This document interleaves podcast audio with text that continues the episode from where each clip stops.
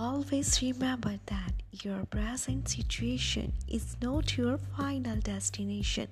The best is yet to come.